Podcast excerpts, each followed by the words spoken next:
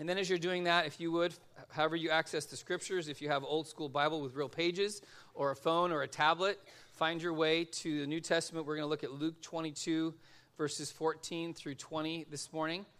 And in this morning, what we're going to do is, is as you've seen, uh, if you kind of know the normal rhythm, the first Sunday of every month is when we take some time to focus in on communion, which you normally will see the tables. And usually that comes in some form during our worship or maybe uh, after the message. And we'll be doing that after the message this morning. But really, the entire morning this morning is about what I believe God wants us to hear about what we're going to do in just, just a little while with communion.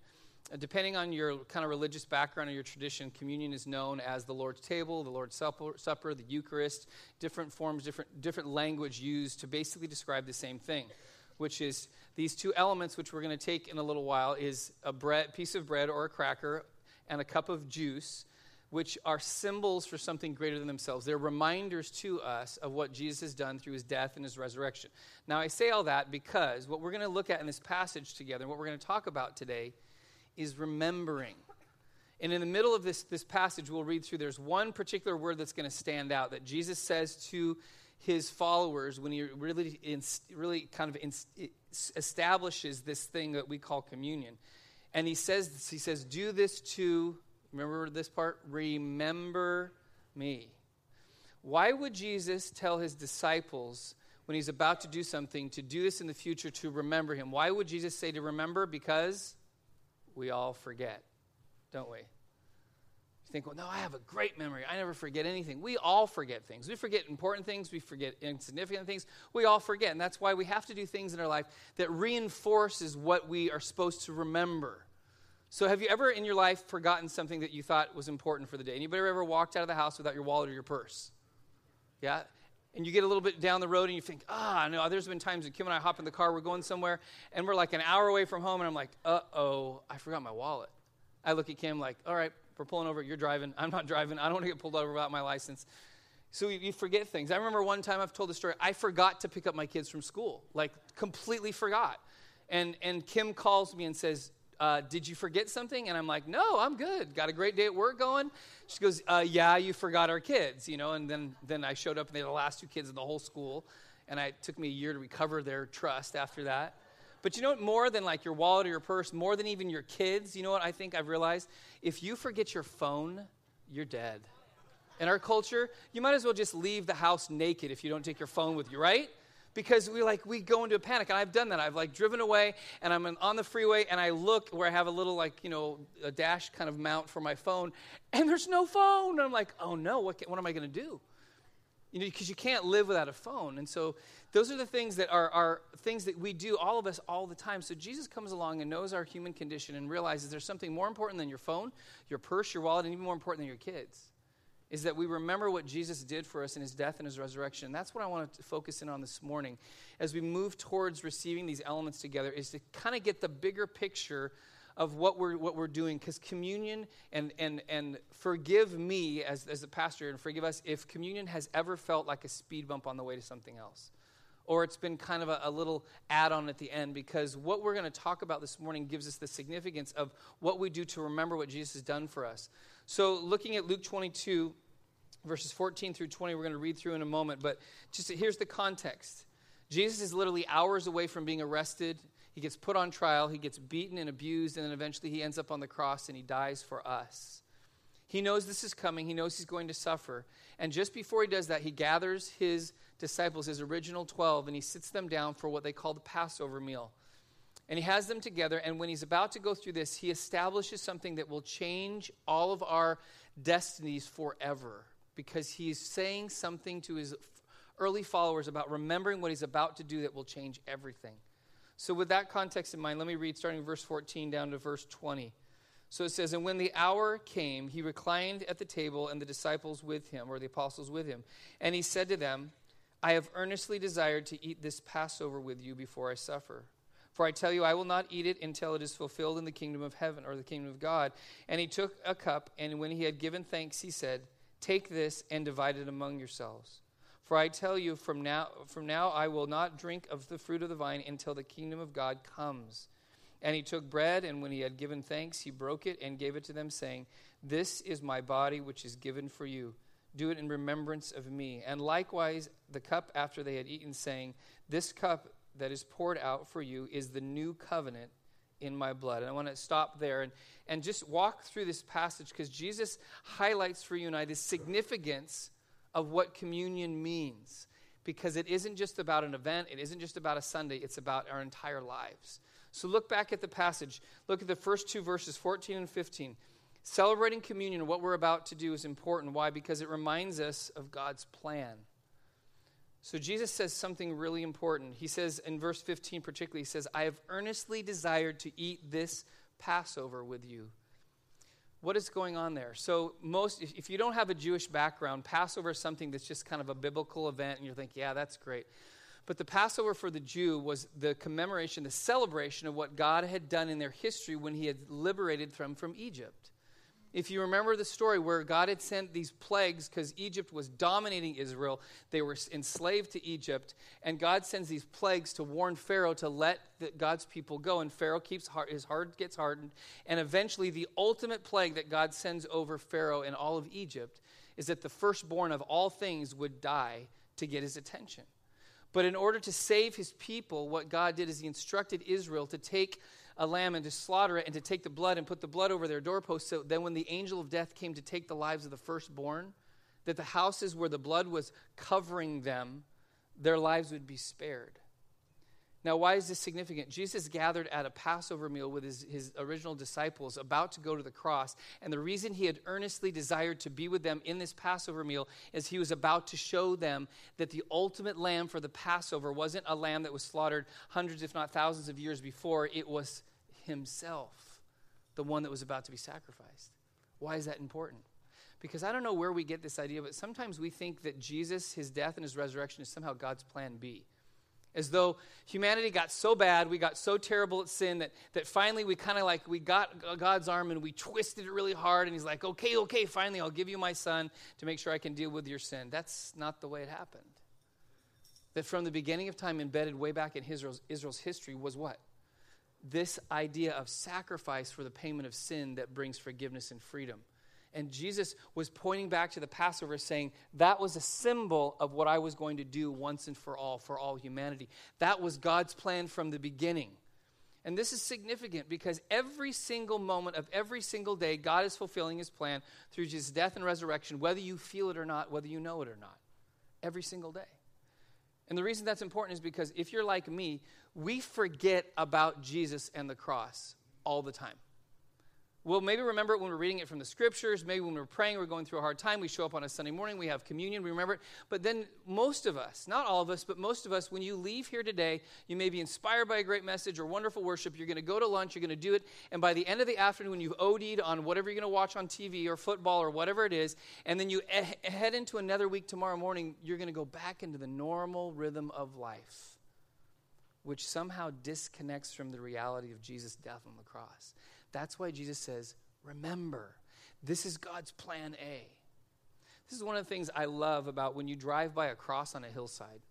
Now, it's interesting in our culture, crosses have become kind of a, a political battleground or, or a religious battleground that, you know, when a cra- cross is put on a piece of land and eventually the government takes over that land, you can't have a religious symbol on land. So Christians get up in arms about it. We're going to keep the cross there. And, and it misses the complete point about the, what the cross is about. The symbol of the cross is meant to remind us of what Jesus has done every single day. Now I have a great advantage in where I live. I live on the west side of town. I live on the west side of Simi. And literally from my backyard, I can look up and see Mount McCoy, which sits across. Most everybody in Simi knows there's a cross there. If you don't, by the way, there's a cross in our city up on a hill, okay? Did you know that there's been some form of a cross on that hill since 1813? It's amazing. And what's beautiful about that cross is not the concrete that it's currently made out of, not the hill that it's on.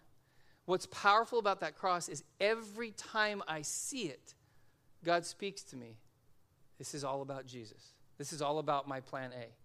Now, one of the things I love about my drive home from anywhere is normally if I'm coming from the, west, the, the, east side of our town, I'm driving, I will turn left on off of LA onto Simi Village Drive, go right behind the post office, and as I come around that turn, I look up and boom, the cross is right there. Every day.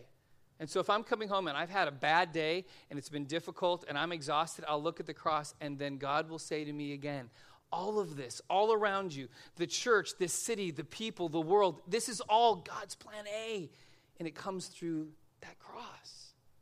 I even have a picture of the sunset going down behind the cross from my front yard that I can see that's on my computer desktop. So every single time I look at my computer, I see the cross as a reminder this is about God's plan A.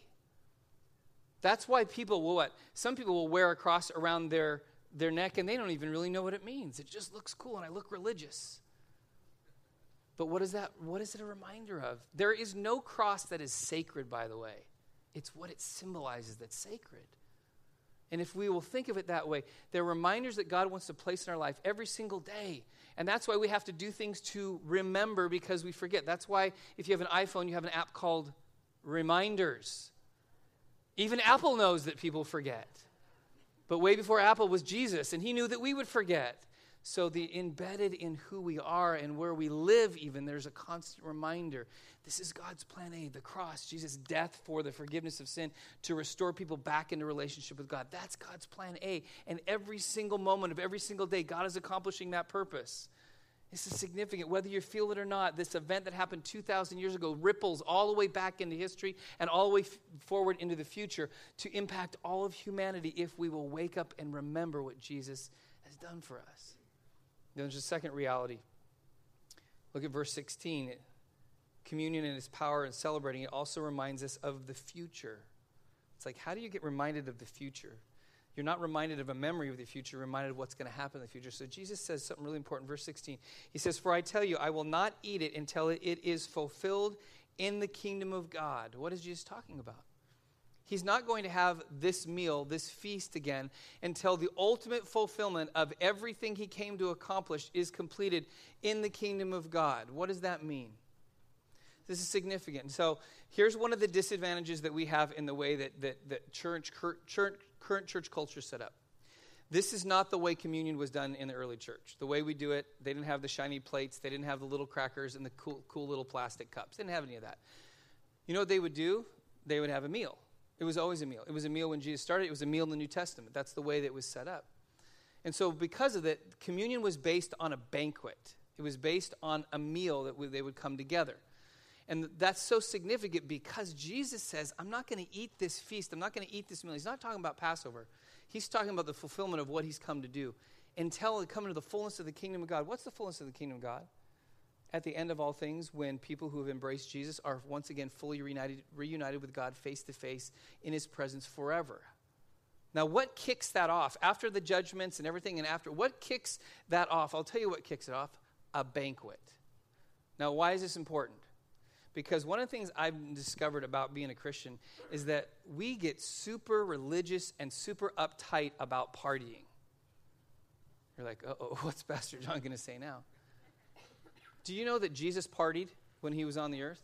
You're thinking, well, see, your definition of party and Jesus yeah, it's probably different, okay? but I need you to understand, we get all uptight about, oh my gosh, people are going to might get drunk and it's going to get out of control and I don't, you know, whatever it is. Do you know that Jesus hung out with sinners in parties where people were drunk? Did you know that? Do you know that Jesus liked to celebrate and liked to party, but not, I know, not to the excess. I get that. I'm not trying to advocate for drunkenness and carousing, okay? But what I, what I want us to get is this Jesus establishes throughout the Gospels an illustration and a parable of a banquet. He talks about it. In Luke chapter 14, he talks about a banquet where this invitation sent out from a master and says, Hey, you got to come in. And then everybody comes up with excuses. It's a banquet. When he tells the, the, the whole story of, of the bridegroom coming and, and, and the whole concept of a feast, it's the, it's the what? It's the feast of the bride. It's the, it's the wedding feast. It's always about a banquet. It's always about a feast. It's always about that. It's so important. And then ultimately, ultimately, at the end of all time, all of this thing that God is doing, God's planning, is going to culminate in what the Bible calls and what we've referenced is the marriage supper of the Lamb. It's a party, it's a celebration, it's a banquet. In fact, listen to Revelation chapter 19, verses 6 through 9. When God gives this vision to, to John, this is what he writes down, this is what he sees in the future. He says, Then I heard what seemed to be the voice of a great multitude, like the roar of many waters, like the sound of mighty pearls of thunder crying out, Hallelujah, for the Lord our God is the, the Almighty reigns. Let us rejoice and exult and give him glory, for the marriage of the Lamb has come, and his bride has made herself ready. It was granted her to clothe herself with fine linen, bright and pure, for the fine linen is the righteous deeds of the saints. And the angel said to me, Write this Blessed are those who are invited to the marriage supper of the Lamb. And he said this to them These are the true words of God.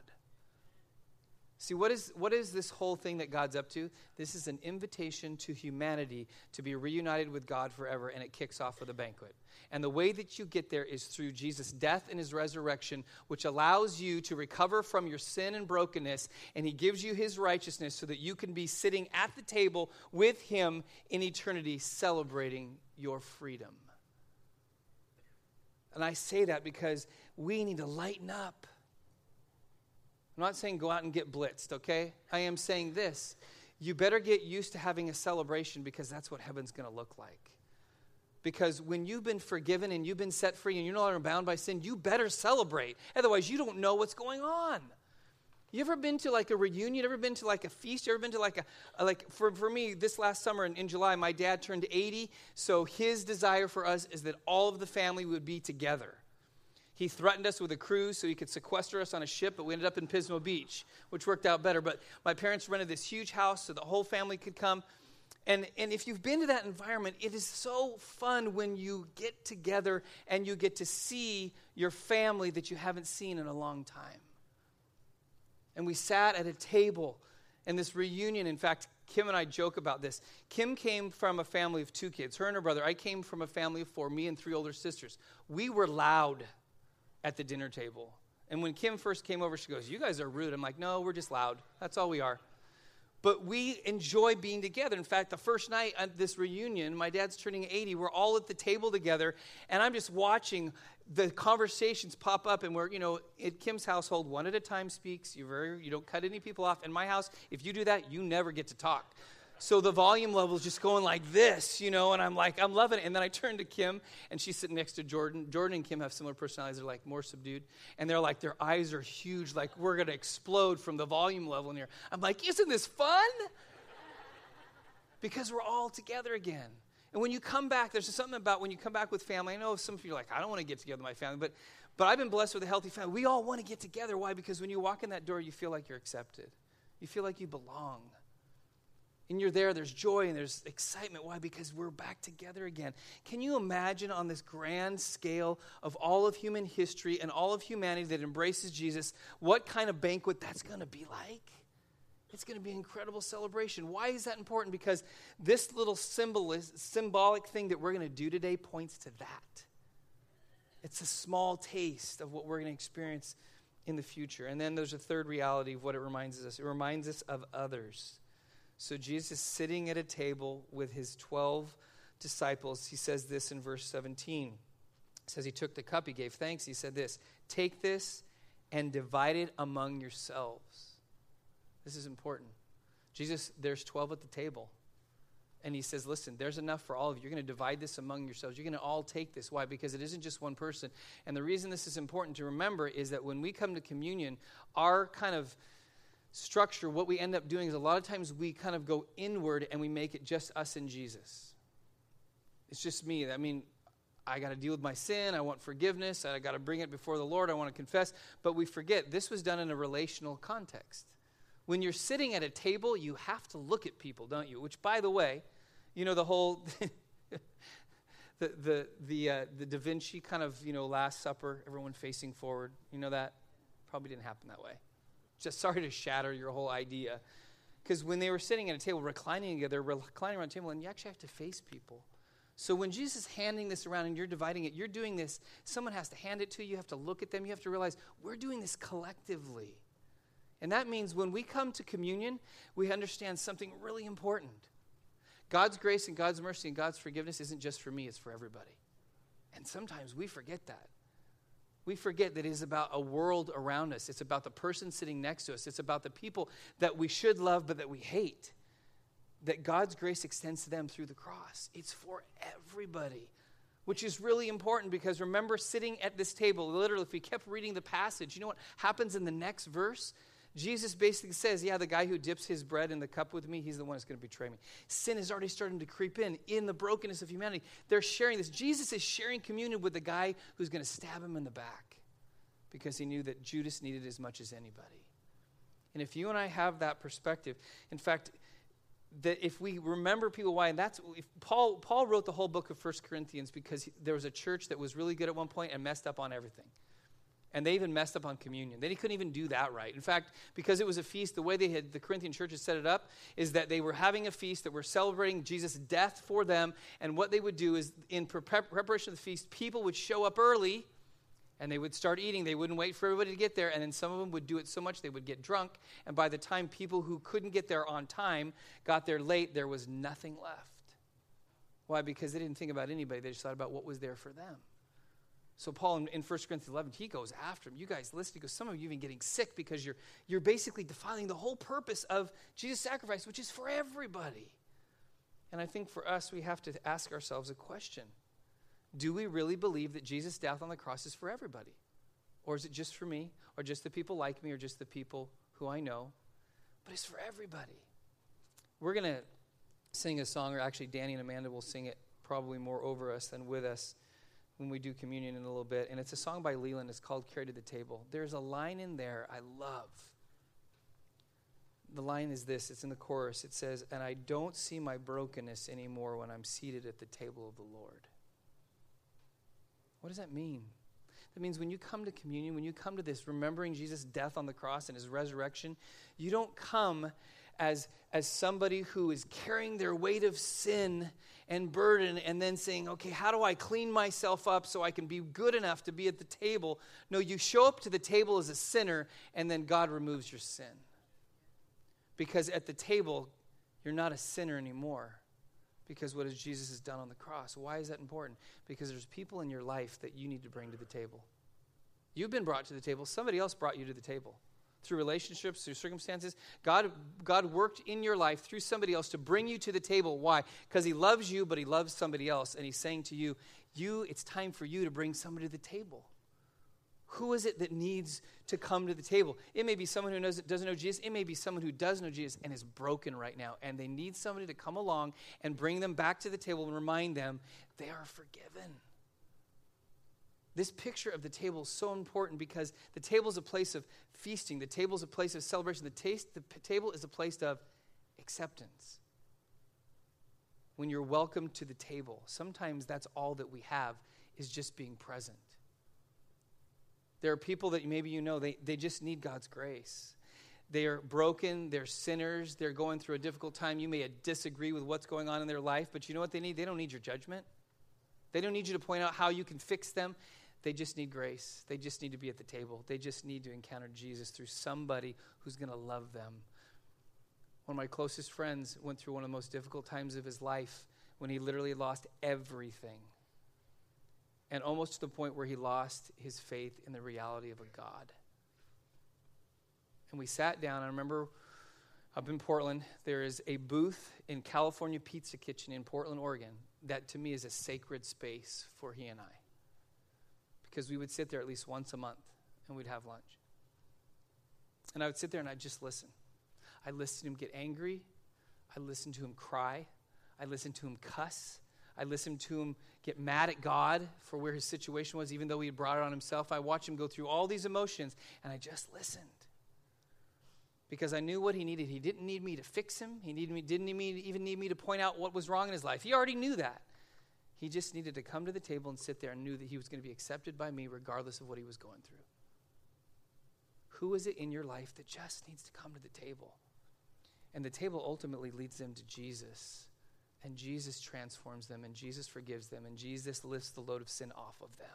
Who is it that needs to come to the table that God is calling you to bring with you so they can experience His grace as you have in their life? And then the fourth reality is that it reminds us of, and this may sound cliche, but it reminds us of Jesus. So going in verses 18 and 19, particularly verse 19, it says what Jesus, he said, he took the bread, he gave thanks, he broke it, gave it to them. This is what he said.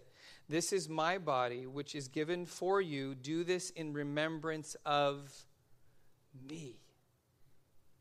He didn't even say remembrance of the cross. He said remembrance of me. and this is significant. This is going to sound cliche, but at the end of the day, it's all about Jesus. And you need to hear me say that. It's all about Jesus. Why is that important? Because we make it about everything except Jesus. We do. We complicate. 2,000 years ago, Jesus dies on the cross, rises from the dead. No one's ever done that. He didn't do that to start a church, by the way. He did that to establish the kingdom of God, which is way bigger than the church. The church just happens to be the people of God gathered together and then on his mission. But Jesus does this 2,000 years ago and, and, and sacrifices himself for all of humanity as this amazing demonstration of love to bring people in relationship with God. It's really simple at its, at its kind of its base form. And then from that, what happens? We just make it really complicated. We form denominations, we come up with systems, we establish religion, and we call it Christianity, which, by the way, I'm sorry to burst your bubble, Jesus did not come to establish Christianity. He didn't. That is a man made reality. Jesus was obviously not wanting to perpetuate the religion of Judaism, so he came not as a book and not as a law, but as a person to establish his kingdom. Why is that significant? Because where in our life have we missed it? This is about Jesus. When we start clamoring for things in our life, or we want God to do this, or we start critiquing church or other people, and at the end of the day, it's about Jesus. At the end of your lifetime, whether you know him or not, you will someday stand and it will just be you and Jesus. That's it. He won't even care what church you went to. He won't go, okay, did you go to Antioch or did you go to Cornerstone? Did you go to Grace Brethren? What was your theology? He doesn't care. Did you know him? Why? Because what's the question Jesus is going to ask? Do you know me? Oh, yeah, yeah, I know you. Why? Because I did this and I did this. I performed this religious activity. And Jesus goes, No, no, no, no, no. I never knew you. I didn't ask for religion. I didn't ask for obligation. I didn't ask for you to jump through hoops. I asked for a relationship with me.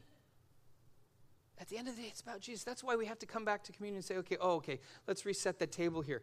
This is not about religion. It's not about critiquing church. It's not about all the things that we make it about. It's about Jesus. At the end of the day, it's how we engage Jesus. So when you're going through a difficult time in life, what you do is don't look around other people or other things to blame. Just get back to the fact that how am I engaging with Jesus? Because that's all that matters. And what points to Jesus is what? His death, his resurrection, the cross. It brings us back again to Jesus. Jesus is God's plan A. Everything goes through Jesus, and we can't lose sight of that. When we do, sometimes we, we get off track and we make it about things other than Jesus. And then the final reality is this is that communion and participation in it reminds us that we are forgiven. Now you think, I got that one. That's the whole point, right? Forgiveness, Jesus' death on the cross. So listen to what Jesus says in verse 20. When he takes the cup, he says this This cup that is poured out for you is the new covenant in my blood. Very important phrase, especially to a group of Jewish people gathered there.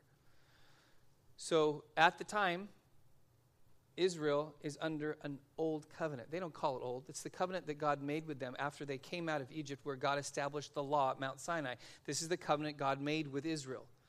This sacrificial system that basically said, God says, okay, here's all the do's and don'ts. If you want to engage me, imperfect people with a perfect God, it's called the law. And I know that you're human and I know that you're going to fail. And so there's a system of sacrifice that when you fail, sacrifice can made, be made on your behalf so that you can engage with me again and we can be right.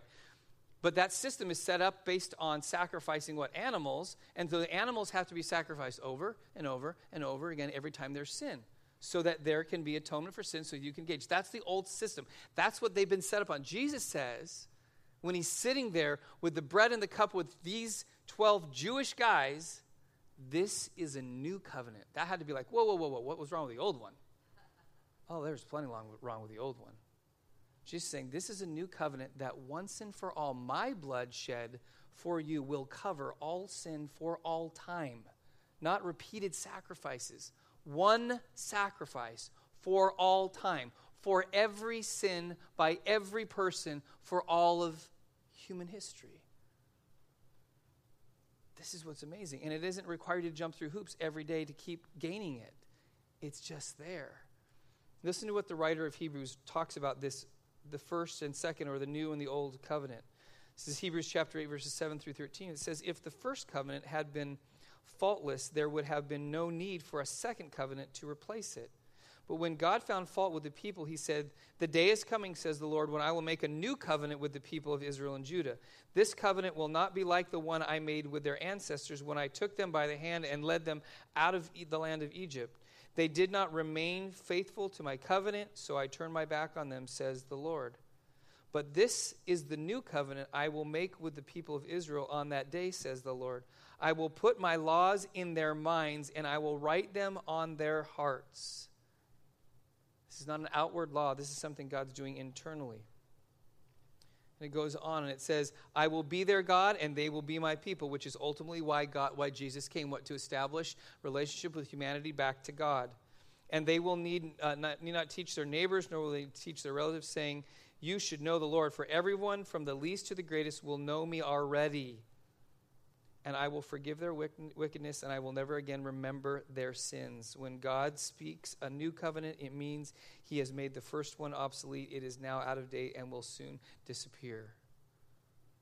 That God forgives our wickedness and then what? Forgets our sin. Forgets our sin. God doesn't look at you with an asterisk next to your name. Oh, yeah, I love them, but boy, I know what they did last night.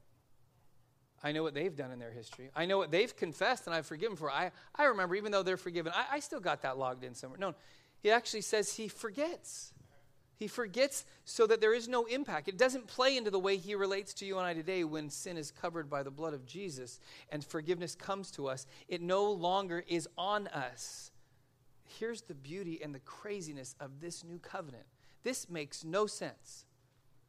So, the old covenant, when you sinned, sacrifice had to be make, made on your behalf. Otherwise, your sin was on you and you were an object of God's wrath.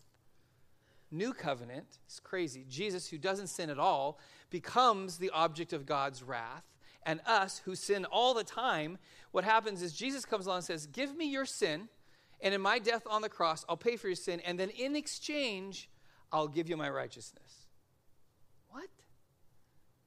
Perfect man takes sin of all of humanity and then gives us righteousness even though we're sinners. Is that like crazy? Just think about that for a moment. You didn't do anything to earn it. You didn't you weren't good enough and said, "Okay, finally I get to the bare minimum and God no. God loves humanity so much says, "Listen, here's the exchange. Your sin for my righteousness so you can be right with God." That's the new covenant. And the way that's done is this. This symbol that points to something bigger. It points to Jesus' death and his resurrection. So when we celebrate communion, there's so much more than just this quick exchange of grape juice and a cracker. This is something that all of human history is founded on. God's plan A to bring people back into relationship with Him forever. What could be more important to remember than that? I'm going to close with this. I'm going to ask that uh, Danny and Amanda would come and join me and we're going to go into, uh, I'll give you some instruction in a moment what we're going to do.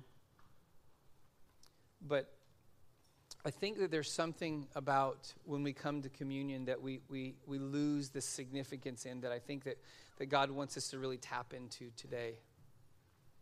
And that is there's a, there's a freedom and forgiveness that God brings to us as a reminder in communion that we are forgiven. Because I think one of the things that we have a tendency to forget is that we really are forgiven.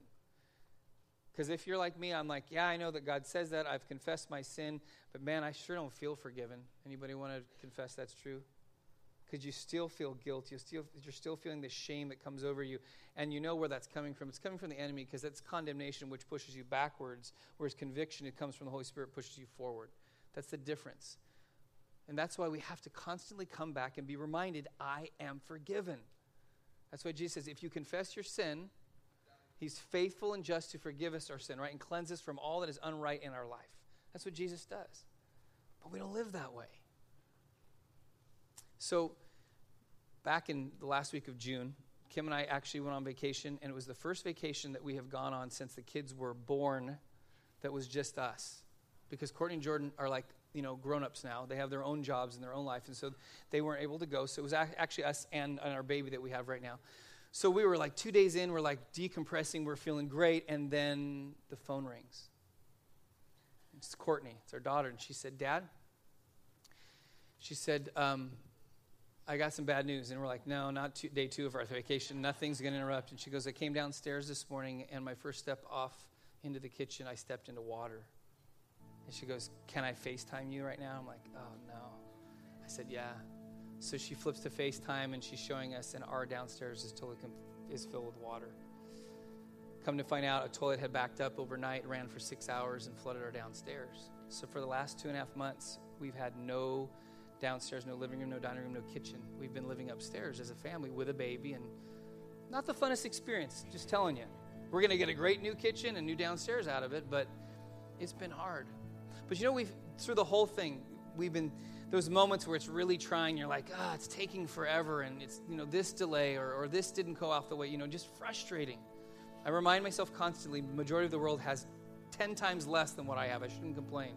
But there's those moments like you know when that when the kitchen's done. You know what it's going to be like just to make a meal like cooking it on a stove and putting food in the oven and, and having a hot meal at home. You know what it's going to be like to come home at the end of the day and sit down on a couch?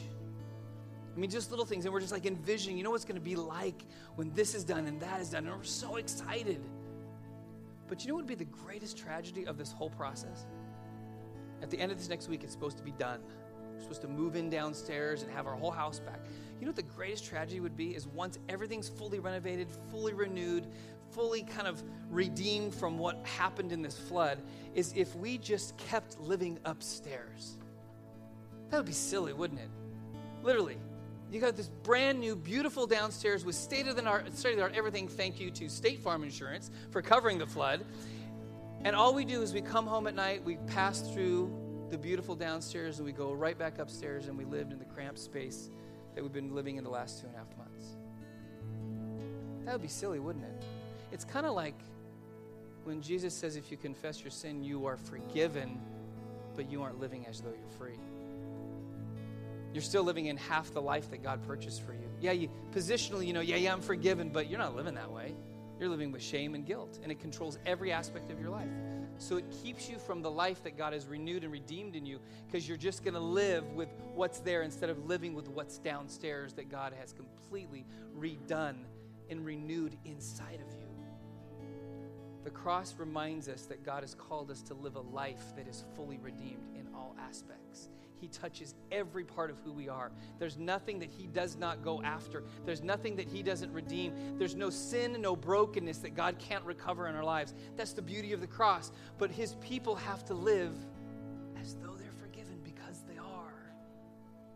So I'm going to pray in a moment, and then what I'm going to do is going to give you instruction. Here's the way we're going to do this. I'm going to pray, and then after I pray, you're going to be dismissed to go to the tables to receive the elements, to, to grab the bread and the cup. And then I'm going to ask you, when you go back to your seat, just hang on to those elements. We're going to take those together. Because once you're situated, Danny and Amanda are going to lead us in a song, and, and I'm going to encourage you probably. The words will be on the screen. You can sing along if you want, but it might be just a good moment to reflect on what's being sung, just to listen to what it means to be brought to the table of the Lord and what He wants to do in our lives. Would you pray with me? Lord Jesus, as we prepare to receive the symbols, the reminders of what you've done, we are coming back to a moment that changed all of our lives, that changed all of human history, that forgave every sin in the past, every sin in the present, and every sin that will ever be committed in the future through the cross, Jesus, through your death. I pray, Lord, as we come to this moment right now, that for some of us who have, maybe we've confessed that you are our Lord and we have attempted to follow you, but we certainly aren't living forgiven, that today as we receive these elements, we would fully receive all of what it means to be forgiven. Which is, Lord, we would gain your righteousness and we would feel an intimacy with the Father like we've never felt before because we know, we know that we're forgiven because, Jesus, what you did on the cross. You took our sin on you so that we could be free. So, Lord Jesus, in these next few moments, would you, by your Spirit, work in our hearts and our minds to be able to embrace fully what you're doing in this moment as we remember your cross today. In Jesus' name.